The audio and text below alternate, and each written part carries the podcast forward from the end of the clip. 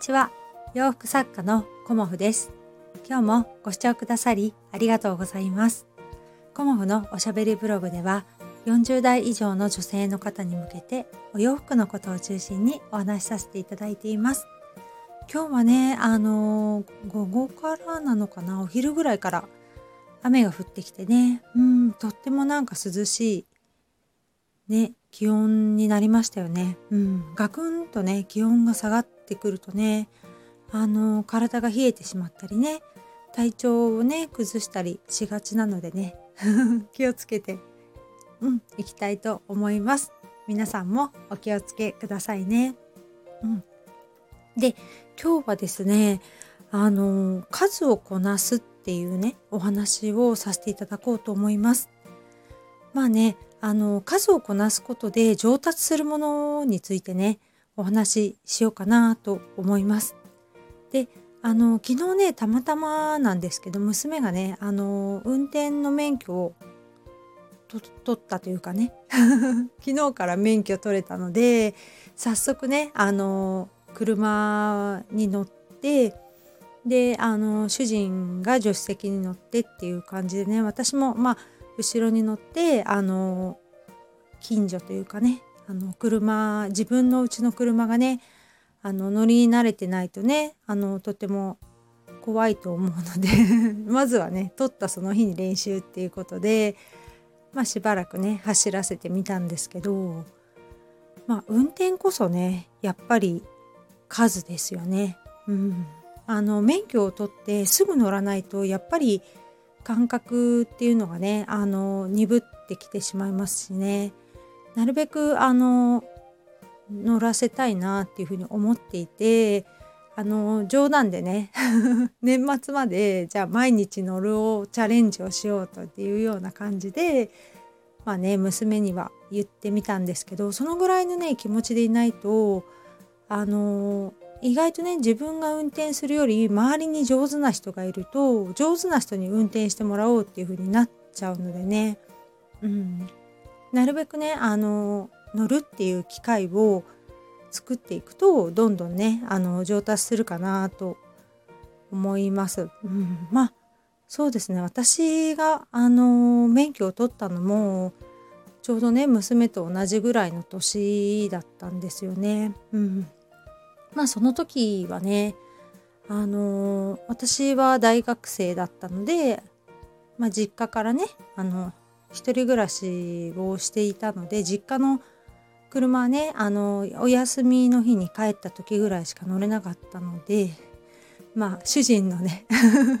お家の車であの練習させていただきました。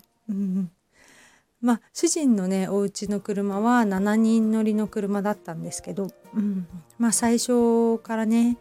あの乗らせてもらってあの運転させてもらったりしたのとあと主人のねあの祖父というかおじいちゃんにね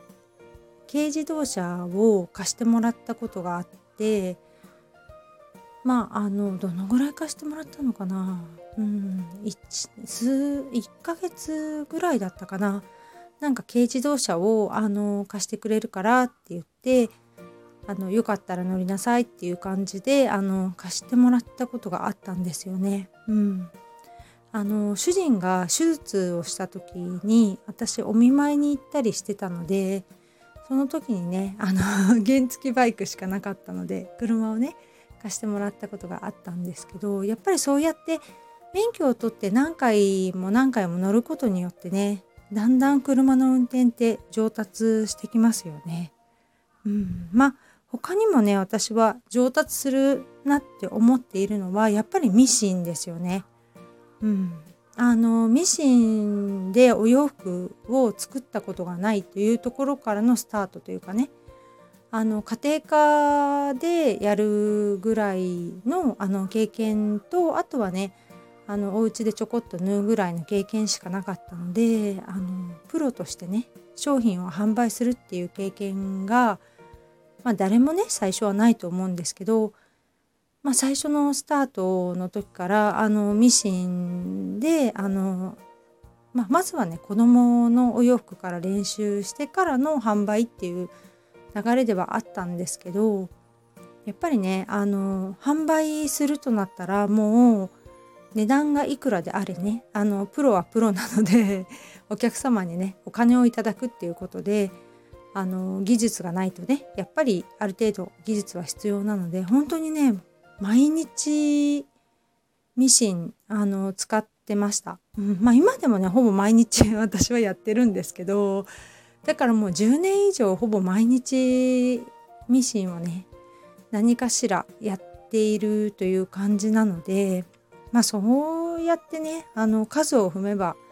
うん、自然とねうまくなりますし今ではねもう感覚で縫えるようにはなっているんですけどミシンもねやっぱり、うん、あの経験というか数ですよね。うん、あとこのお仕事をやっていて感じるのはあの接客ですよね。うん、接客っていうのは本当にね最初はものすごく緊張するんですよね。うん、今みたいにねあの自然にできるようになるまでにはね、まあ、何回かあの経験をしたりその前にねあのアルバイトの経験とかもあったりとか、まあ、いろんなね接客の経験があって今ねこうあのあまりね 緊張せずにあの自然な感じで声かけができているっていうような感じでお客様とね接することができるんですけど